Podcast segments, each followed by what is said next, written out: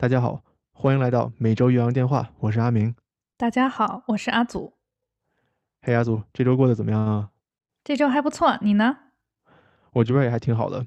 咱们上次录完了那个有关于在美国或者在西方社会亚裔受到歧视或者受到攻击的这个事件，嗯，其实我录完了以后还生气了好几天。但是呢，咱们在喜马拉雅上的评论区呢，也有听众给咱们留言说，在加拿大也遭受过同样类型的经历，甚至还有人一路追着他们，然后说什么中国人呀，中国人怎么怎么样。所以我觉得可能现在这个世界环境，呃，在西方社会生活的咱们各种同胞们，可能都有同样的遭遇，所以大家要注意安全，对吧？是啊，我今天还看到新闻，就是说在纽约城里又出现了很多起这样类似的案件，就看的人都毛骨悚然，这种感觉。我还看到在澳大利亚的这个超级市场里面，他们还有人去做这种标签，写的是什么 “poorly made in China”，就是中国制造的很差的东西，然后往这些货品上贴。我觉得简直是太令人讨厌了。我感觉很多人可能是在追随一种潮流吧，也就是说，他们可能并不知道发生了什么，但可能看有人这么做，他就紧随其上。嗯，对，呃，其实以前我听过一个理论哈，就是说在人类社会里面有一个办法是可以团结一小群人的，怎么团结呢？就是让这一小群人去仇恨另外一群人，也就是说，比如说你我阿祖，咱俩如果共同讨厌一个第三个人，那咱俩的关系好像就变得更好了，因为我们有共同的敌人这种感觉啊，这其实是一个不是特别好的办法，但我觉得可能好多这个西方社会是不是就在用这个办法？对，我也听说过这个，简单说就是敌人的敌人就是我的朋友，对吧？嗯，对。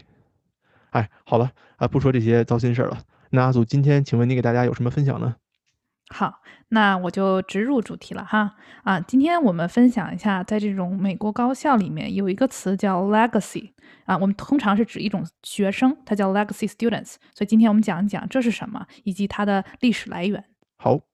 相信阿明你也知道，近几年呢，不断的我们会看到这种新闻，就是说有名人捐钱给这种高等院校，帮助他们的子女进入这个高等学府的新闻，对吧？嗯，是的。嗯啊，同时呢，还有很多新闻也在说，哎，这种名校啊，对少数族裔在录取工作中有这种不公平的对待。嗯，那是肯定的。对吧？对，像阿明之前，其实，在我们的第七期节目当中也讲过，利用种族优惠政策进入美国医学院的故事。这个故事其实讲的是一个人的容貌，还有他名字所代表的这个种族，会给他的大学申请带来什么样的影响。那今天我们就说说，在众多众多方面当中的其中一个叫 legacy。那首先咱们说一说什么是 legacy。简单说呢，legacy student 就是指校友的子女后代。这个词啊，就有这种遗传的意思。所以它特指的就是说，一个学校的校友的子女后代，甚至是你可能是兄弟姐妹，那你其他的兄弟姐妹也算 legacy student，是这样一种关系。那有一些学校甚至把这种关系延长到这种，哎，祖父母曾经是我们的校友，那你作为这个啊孙子孙女辈，那你也是我们的 legacy student。哦，也就是说隔代遗传，对吧？隔代和邻着代都可以。明白了。那 legacy student 有什么好处呢？就为什么咱们今天要讲这个呢？你觉得你如果？比如说，你爸爸、你爷爷上了哈佛，那对你来说有什么好处呢？就是我觉得可能首先来说吧，如果我家有哈佛的人，那我从小到大应该就是说耳濡目染，可能会更多的了解这个校园和校园的文化，对吧？那么如果我在未来有机会进哈佛的话呢，可能是不是就更适应这个文化？那也可能有这种更多成功的机会。嗯，你说有道理。那我再问你一个更难的话题哈。如果说你爸爸是哈佛的，你妈妈是斯坦福的，那你该如何抉择呢？哎呀，这个很难抉择呀，对吧？那这个是不是特别像那个，哎，清华和北大，我上哪个好呢？高级凡尔赛，对吧？好了，我们言归正传哈，讲一讲这个 legacy student 它的来源是什么。在一九六四年，民权法案 （Civil Rights of Act of 1964） 它通过以前呢，啊，美国的很多高等学府都采取这种它的政策，将有色人种排斥在校园以外。比如说呢，在一九二三年以前，哈佛大学就严明禁止黑人学生正式的居住在宿舍。这种做法其实呢，是一直持续到一九五零年代，大概是这样。而且当时有一种啊想法，就是说他们认为最佳的大学生人选，就是不管在学术上啊，还是说这种社会阶级上，最好的人选是来自这种私立的有宗教的这种高中的白人学生。所以你可以看到，其实这真的是顽疾，对吧？也就是说，你看这种世界领先的高校，它其实也是有这种歧视啊和这种偏见的黑历史的，对吧？真的真的，来听我一一给你讲述。当时呢，还没有被划分为白人的犹太和欧洲移民学生，因为这个移民潮的关系嘛，他们在这个二十世纪初开始来来到美国，他们开始以更高的比例被这些大学录取。也就是说，本身可能说啊，没有那么多外来移民，但现在因为这个考试制度的原因，他们可以取得更高的分数，所以他们在大学里面的比例自然也是增加了。那给你举个例子哈，一九二二年的时候，犹太学生占哈佛学生的百分之二十一。纽约市立大学当时甚至被称之为美国犹太大学。那这个是一九一八年的事情，它的犹太学生占到了全部学生总数的百分之八十。那当然，这个是一个比较极端的案例，但是你还是可以看到，这个犹太学生的比例确实非常高。所以呢，在一九二十到三十年代这一阶段呢，美国的高等教育领域出现了一波叫反犹太主义这样一个风潮。那其实阿明，咱们现在想想这个也不觉得特别陌生，对不对？就跟近二三十年代这种反亚裔亚洲人一样。当时哈佛的大学校长呢叫劳伦斯·洛厄尔，他当时甚至说这是过分依赖考试来筛选这种学生申请者的结果，因为就是单纯的考试嘛。所以咱们都知道，就是说一般说犹太人非常聪明，或者他们甚至更用功等等，对吧？所以因为考试是唯一的筛选方式，所以呢，如果招收的犹太学生太多了，他们就认为，哎，那其他的犹太学生就不来了。就跟现在这种很类似嘛，哦，你们这学校都是这一个种族啊，那你们是不是就是专门为他服务？那我们就不来了。所以其实现在这些我们认为的顶尖学校哈，比如说哈佛呀、耶鲁啊、普林斯顿、达特茅斯等等这些学校，还有一些啊这种宗教机构，他们就会认为这种在社会上不受欢迎的学生，也就是指犹太人，他们的人数增加反而会给他们的学校带来负面反应，所以他们就想说，嗯。那我们得制定新的录取规则，我们要全面的衡量学生的这种 character，咱们就可以理解为是品质啊或性格，来排除其他合格的学生。听上去也挺好笑的哈，很简单嘛，就是你看起来他其实就不想要这些犹太人，所以他说，哎，我们弄一个这种所谓的全面的规则来招取学生。哎，我觉得这个是不是就很像我之前聊的那个，或者说现在整个美国社会大学录取的这种情况？比如说我是一个亚裔，那我考个一百二十分。嗯，那我可能才能被录取。那我要是白人，可能一百分我就能被录取了。那我要是黑人，可能六十分学校就要我了。那这个其实是不是就是因为他定的这个标准，咱们亚裔玩的很好，咱们亚裔得分得的很高，然后他就觉得，哎，你把我这个标准都给我玩坏了，那我就要所谓的全面衡量，那我就设定其他的标准，这样来说我才能有借口把你拒之门外啊，是不是有点这个意思呢？我可能想的比较负面哈。嗯，我我其实同意你的解读的，就是说他。听上去是一个非常好的想法，对吧？我叫全面的招生方案，我要了解你什么种族，你有什么家庭背景啊，你有什么样的实习经历，对吧？你有什么样的领导力，对吧？这都是咱们现在在录取当中看到这些词语。那实际上，我认为是学校通过这个来收取更多关于你的资料，不像考试，考试只有一个分数，一个名字。但是有了它这些不同不同的资料，他会更全面的看到你这个人。那说不好听，就是我可以更全面的了解你是什么种族。那如果你是同样的分数，那我可能会有不同的想法。所以对于申请者来说，你好像觉得是啊自己在展示不同方面，但很有可能就是在录取者那边是另外一种想法了。对，这是我觉得咱俩可能解读的有一点点负面哈。这个历史事件呢，在当时的文学作品当中也有表达。这个呢，我们就不得不提到阿明在我们的第八期节目《海明威与美国迷失的一代》当中，哎，说到这个作家海明威。他有一本很著名的作品，叫做《太阳照常升起》。这本书一开篇就有一个角色，其实是一个小角色，他叫罗伯特·科恩。那一开始的时候呢，啊，书里就是这样写的哈。他说这个科恩他不在乎啊这种打拳击的任何事情，事实上他一点也不喜欢。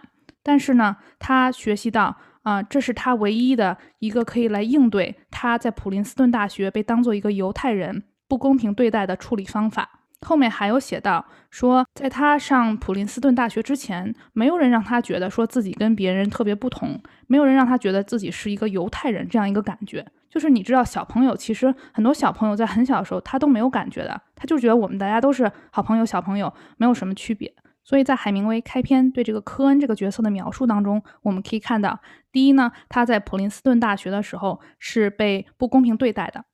第二呢，是他在普林斯顿大学被深深的认为自己作为犹太人和别人非常不同。书里没有再写到更多的具体细节了，但是实际上这个时代背景就是刚才我们讲的，当时一九二十年代，嗯，在美国高等学府出现的这样一个情况。那么后来呢，在一九二十年代、三十年代，为了平息、缓解这种学校的校友啊对于犹太学生人数增加而感到的不适和担忧，这种高校呢就开始在招生政策中加入了 legacy 这个衡量标准，也就是我们刚才说的，你是否家里以前有人，对吧？父母啊、祖父母、兄弟姐妹啊参加过我们的学校，所以呢，这些学校就会开始优先考虑，哎，是否啊我要录取你。这是其中一个因素。刚才我们也说到啊，包括比如说你体育能力怎么样，你家庭背景怎么样，很多都在其中被考量。那这样的大学录取模式呢，就一直延续发展至今。当然了，刚才我们提到这个历史事件呢，是在一战以后，后面有二战。在二战后呢，大家开始更多的来强调这种平等主义、平权嘛。后来也发布了这个民权法案，所以有很多大学在试图摆脱这个 legacy 这样一个录取标准。但你猜怎么着？他遭到了校友们的强烈反对，很多以失败告终。也就是说，现在很多学校还有这个政策所在，也有一些学校是已经不采取了。但我说实话，我觉得啊，尤其是咱们嗯，在国内听到的过这些常春藤名校啊、顶尖学校，他们还是有这个政策。我了解的不采取这个政策的学校，包括麻省理工 （MIT），还有这个加州大学分校等等。那接下来我们说一下 Alexi Student 在目前高等学府的现状是怎么样的。那比如在普林斯顿啊、耶鲁、达特茅斯这样的高等学校，二零二三届的学生里面，Lexi Students 占比在百分之十二到百分之十四。斯坦福呢，啊，这个数据甚至达到了百分之十六。在哈佛，这个也很疯狂，二零二二届的这个数据中表示，Lexi Student 占了百分之三十六。所以你可以看到，这个他们占比真的非常大，就一种咱们说这种关系户的这种感觉哈，多多少少。嗯，这一方面是说我们从录取的学生当中看到的这个它的占比情况。另一方面，我们是看啊，这个美国这些常春藤啊或者这种高等名校，它以什么著称呢？录取率低，非常低，在百分之十以下。那么我看到数据有写，比如说对于普林斯顿来说啊，申请他的人当中，如果你是 Lexi Student，你被录取的机会是其他学生的六倍。那在哈佛和斯坦福这样的学校，你被录取的几率甚至高达三倍，甚至到五倍。我觉得可能比成绩还厉害的这样一个衡量准则呢。这个其实也像就是对于教育资源的这种另一种方式的拼爹拼妈。对对对，我也同意。我觉得就是大家可能现在在考虑说，我们想去上一个名校，一方面是为了自己找工作还是怎么样，但是。就是说实话，我们也可以考虑一下，为了下一代，对吧？我们也要上个好学校，那可能下一代有更多的接触机会。你了解这个学校，那你可以为你的下一代提供更多的信息。那咱们讨论一下啊，就说从学校的角度，他为什么喜欢 Lexi Student 呢？这些人对他有什么好处？那第一点就是说忠诚度，忠诚度就是说，哎，那不仅是我这一代人，我我希望我的下一代也来上你这个学校，那就说明我对你的学校是认可的。第二点呢，其实是对这个学校的招生数据有非常大的好处。也就是说，我会发 offer 嘛，那我希望这些人来我这个学校上学。那如果你是一个 Lexi student，你接受我 offer 的可能性会更高。那所以这个学校在它的录取数据上，它会更好看。那你不希望说我发了一百份 offer，最后就来了十个人，那你这个就不太好看。那比如说你呃一百个人当中，你发了好多 legacy student，他占比高。那他愿意来上你学校的这个几率也更高，所以呢，这样对学校的数据来说是非常有利的。第三点，我们不得不说就是钱。大家都知道，其实尤其美国的私立学府，它私立私立什么意思呢？就是说公家不支持它，它并不是政府资助的，所以大部分的钱都是来自于校友的捐款，甚至说社会上一些组织的捐款。那如果说校友的捐款或者那种大笔的校友捐款是来自于谁的呢？都是这种事业有成的校友。还有一些小笔捐款，就是看到有数据哈，就是说在这种校友的孩子到到达十几岁的时候，捐款便增加了。当孩子被拒绝以后，这个捐款额又降至原来的水平以下。所以你可以看到，其实这是一个非常功利的现象。其实我在这儿也很想补充一点哈，就是美国的这个大学，因为很多它都是私立的嘛，所以大学和校友之间这个纽带其实是比一般来说咱们中国这种公立大学更强的。呃，怎么说呢？就是所有的这些从大学毕业的校友呢。他们其实是很希望这个学校越来越好，名气越来越大的，因为这样的话对他们的 resume 对他们这个简历是非常有好处的。那反过来说呢，学校也是希望这些校友能越做越大，对吧？我这个学校出了几个总统，我那我这个学校就变得更有名了嘛。那这个学校呢，可能也能获得更多的社会还有政府的支持。嗯，所以说呢，因为有这个纽带，呃，这些已经毕业的校友，他们反过来对学校的影响力也是非常强的。嗯，包括像刚才阿祖说的这种录取啊，或者这种呃科学或者学校的这个经济状况的发展，嗯，校友都是有一定的影响力的。就比如说我嘛，我就给咱们的这个母校做面试官，对吧？那可能我对这个学校招收什么样的学生也是有小小的影响力的。感谢阿明的补充，其实你说这点也特别好，我们完全再可以做一期节目，在我们的未来。所以刚才说了这么多，其实大家也会发现哈，这个 Lexi Student 这样一个状况，其实更多的会见于私立学校。对于公立学校来说，他们的录取率都是不会在百分之十以下的，所以它不存在说 Lexi Student 的身份决定了自己被这个学校录取的可能。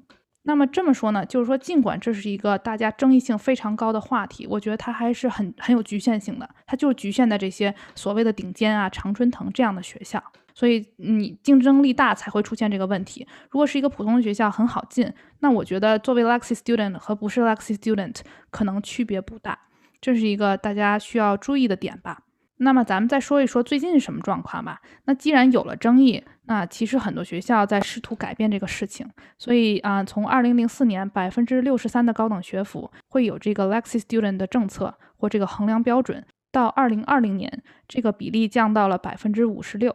那从百分之六十三到五十六，呃，虽然有下降，但我感觉还是一个比较小幅度的下降吧。另外一点呢，其实 Lexi Student 它是影响学生的组成的。我看到一组数据哈，就说这个约翰霍普金斯大学，这也是非常好的一个学校，嗯，他在二零零九年的时候就取消了这一项录取标准，也就是说不再考虑 Lexi Student 的组成。那在接下来的十年，他就发现他 Lexi Student 从百分之十二点五降至百分之三点五。这是一个很大的降幅，同时他也发现他的学生当中啊，需要这种助学金的比例从百分之九升到了百分之十九。这对于学生群体，咱们现在特别强调的这种多样化，其实是有所帮助的。随着历史的发展，这个学校刚开始可能它这种学生群体啊，种族比较单一，后来又变得不单一。那现在大家又想把它，就是它总是在一个不断波动和变化的过程当中，然后人们总想通过制定规则来使它更好吧。那么这个就是今天关于 Lexi Student 的一个简单的介绍。我主要想说，就是说这个历史事件，我希望啊，为什么跟大家分享呢？因为它一方面塑造了如今美国高等教育录取制度，很大程度影响了它现在这样一个构成，对吧？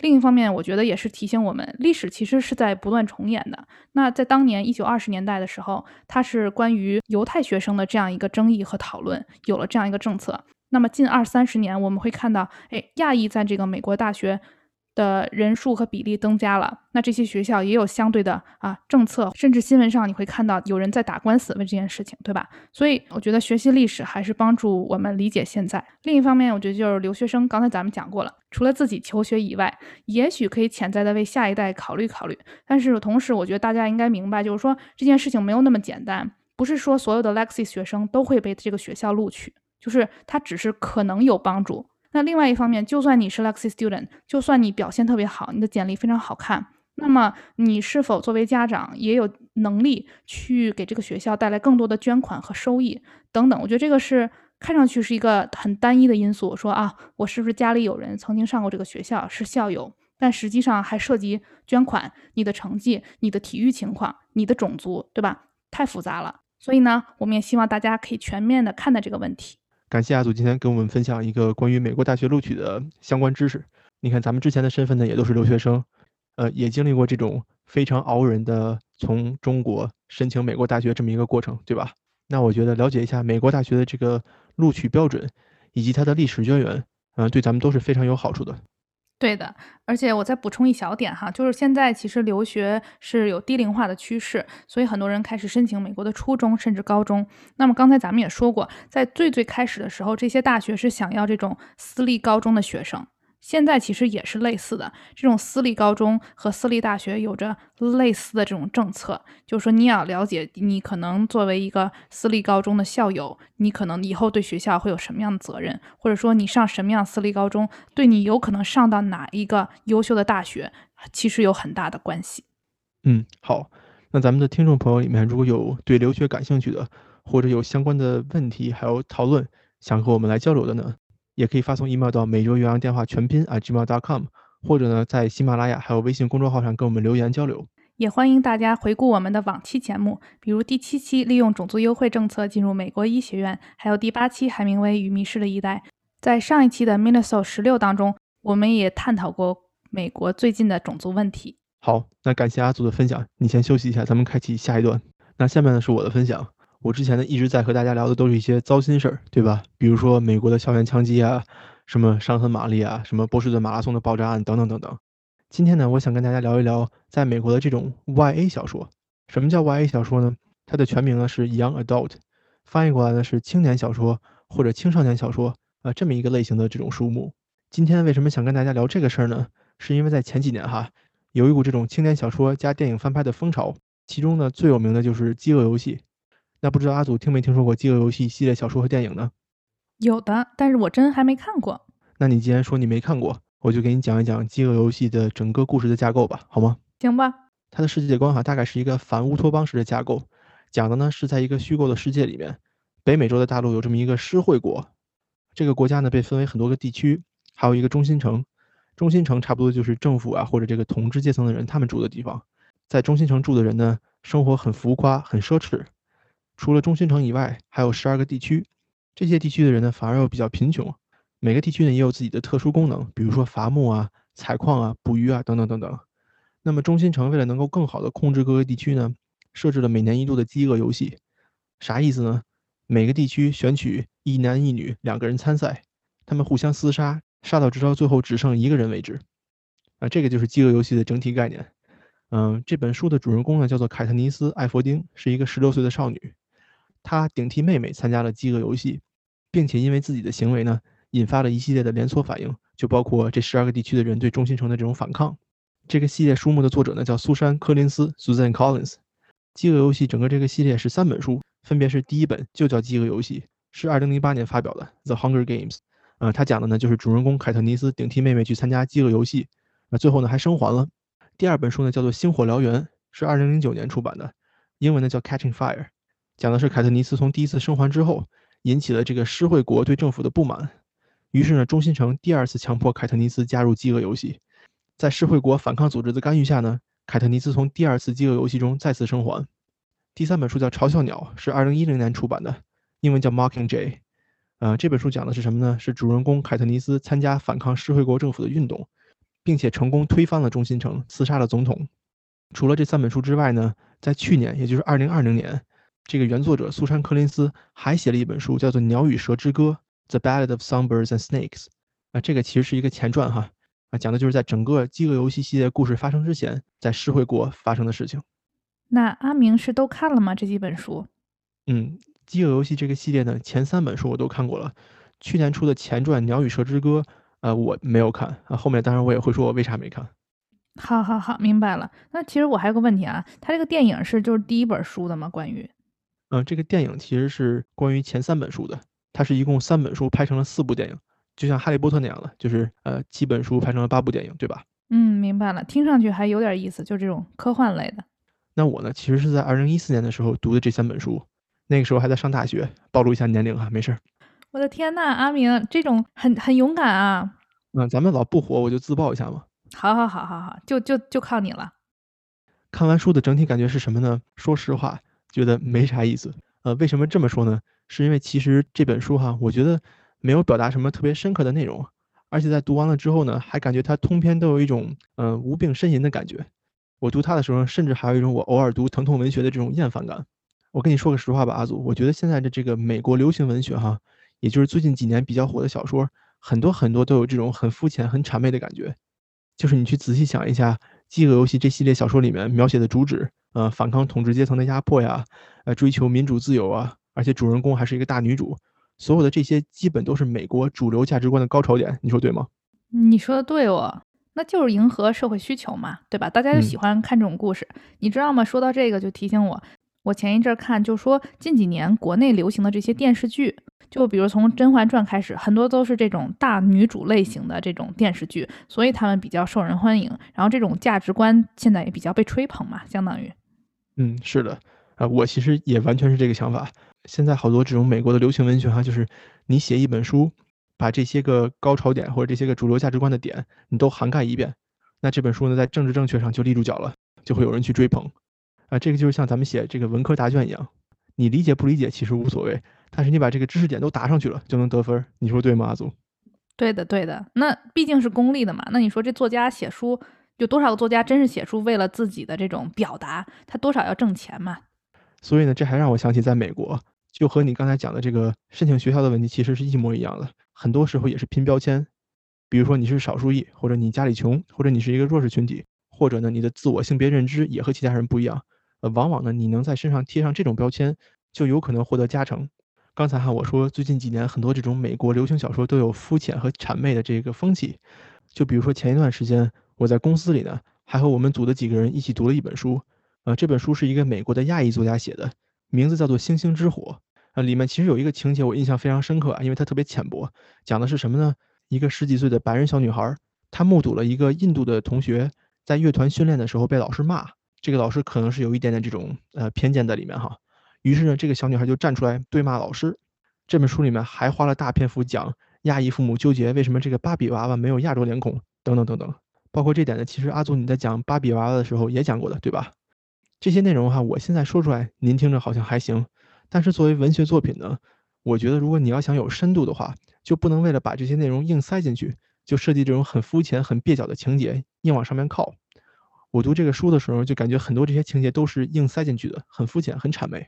如果一个文学作品想真正体现种族歧视，并且展开讨论种族歧视的这个恶果和如何理解它的话呢，我想给大家推荐美国已故作家哈伯里写的一本书，叫做《杀死一只知更鸟》。这本书也有一部获奥斯卡奖的同名电影。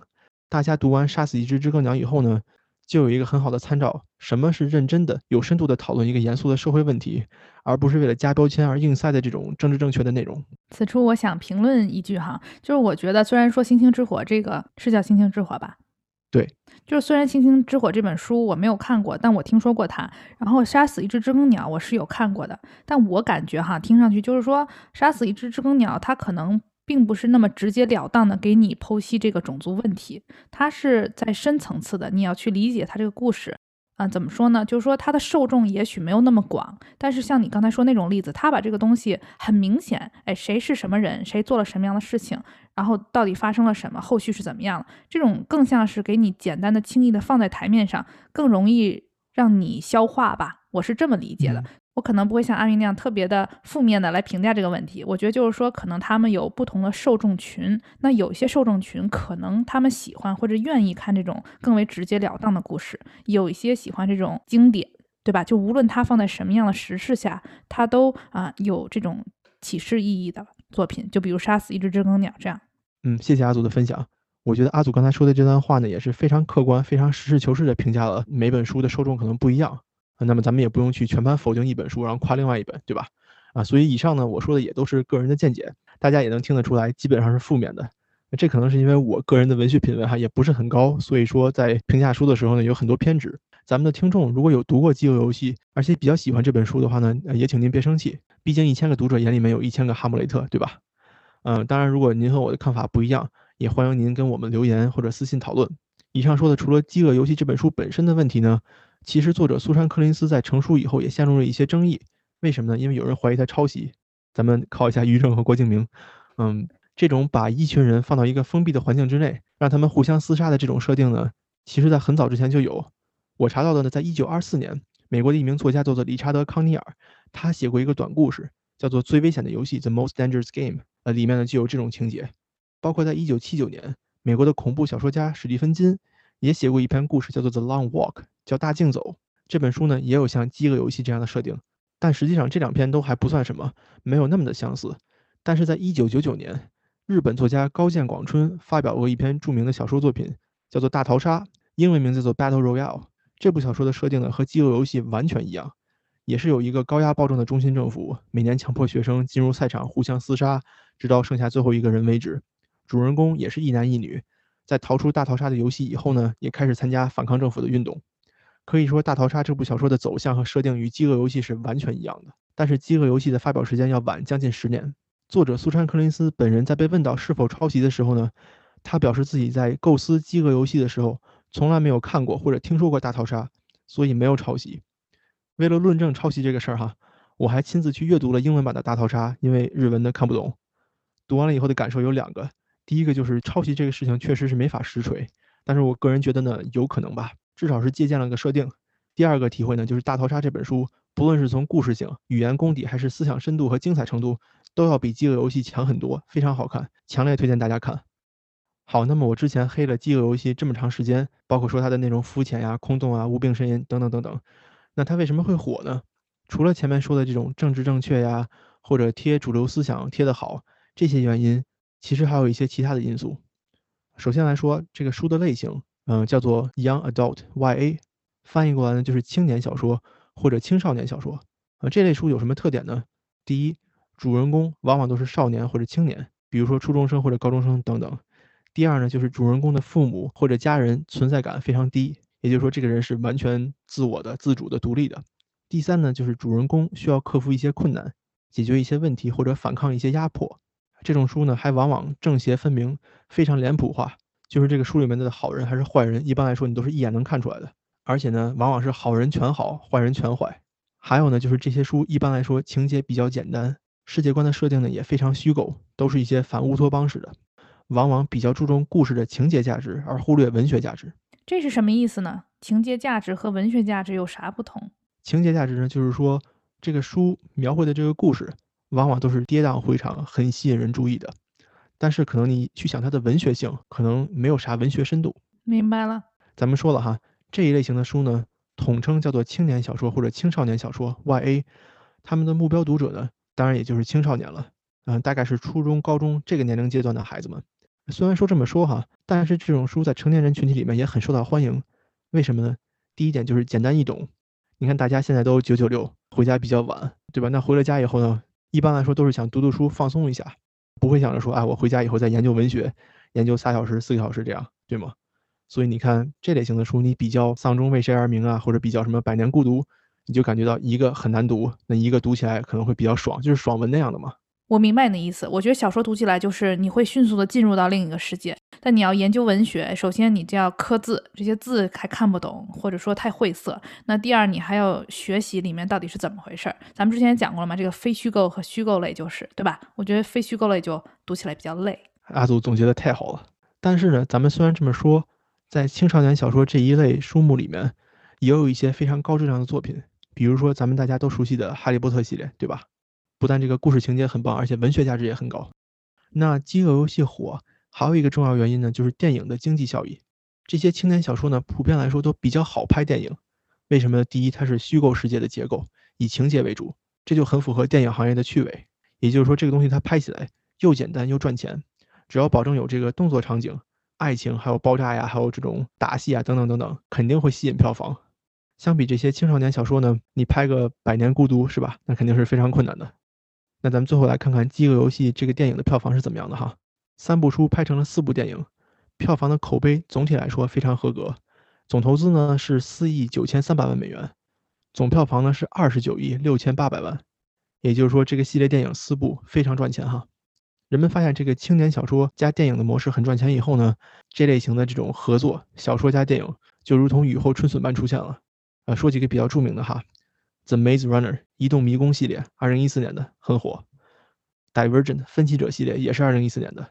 这几个电影你看完就会发现，好像他们都差不多，都是反乌托邦世界设定，都是青少年主人公，都是要反对强权政府。看多了好像就是这仨故事都是一个故事，我觉得挺有意思的。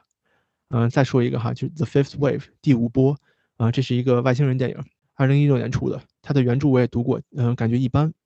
但是近年来了，你就会发现这种模式的电影也没有那么火了，可能是观众和读者的审美都有点疲劳了。那咱们总结一下哈，今天主要聊的是 YA 文学，也就是青少年文学。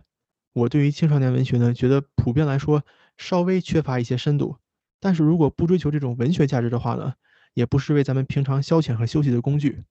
如果咱们听众里面有想锻炼英语阅读能力的朋友的话呢，其实青少年文学的书一般会写的比较简单易懂，也不会用很生僻的词汇或者很难懂的隐喻。如果大家有兴趣的话呢，也可以去找几本看一看。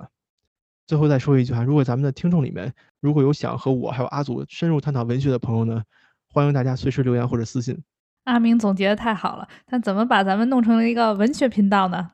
我觉得挺好嘛，是吧？你们都不让我说真实犯罪，那我就只能讲书了。是的，今天还说了挺多书的，从刚开始太阳照常升起，又说了这么多 young adult 文学。我想再小小的补充一点哈，就是如果大家在这种外文书店里面或者美国的书店里啊，特别明显，我觉得你怎么能判断说这是 YA 系列呢？就那些封面都是花里胡哨的，你发现没有？是哎，一般来说，你像饥饿游戏的封面嘛，就是一团火或者一个这种嘲笑鸟的标志，对吧？就很抓人眼球，还还挺有意思的，我觉得。但确实，我特别同意阿明说的，这个真的是锻炼英语的好方式。就是你第一是不会觉得自己在练英语，因为你完全的被这个情节，对吧？刚才阿明讲了情节价值所吸引，爽文。好好好，爽文爽文，瞧你洋气的，明白了。那今天呢，主要跟大家聊的是 YA 文学，尤其是拿饥饿游戏做这么一个例子。希望对这个类别感兴趣的朋友们呢，也可以去多多的寻找自己感兴趣的小说。好的，那我们也希望在我们的节目当中可以和大家讨论更多的书目。那今天呢，咱们就聊到这儿吧。听众朋友们呢，可以在 Spotify、Apple Podcast、微信还有喜马拉雅找到我们的节目。如果想看我们的图文，大家可以移步至喜马拉雅平台或者微信平台。想和我们直接联系的朋友们呢，也可以在以上两个平台评论或者发 email 到每周岳阳电话全拼 at gmail.com。谢谢大家的支持，我们下周再见，拜拜。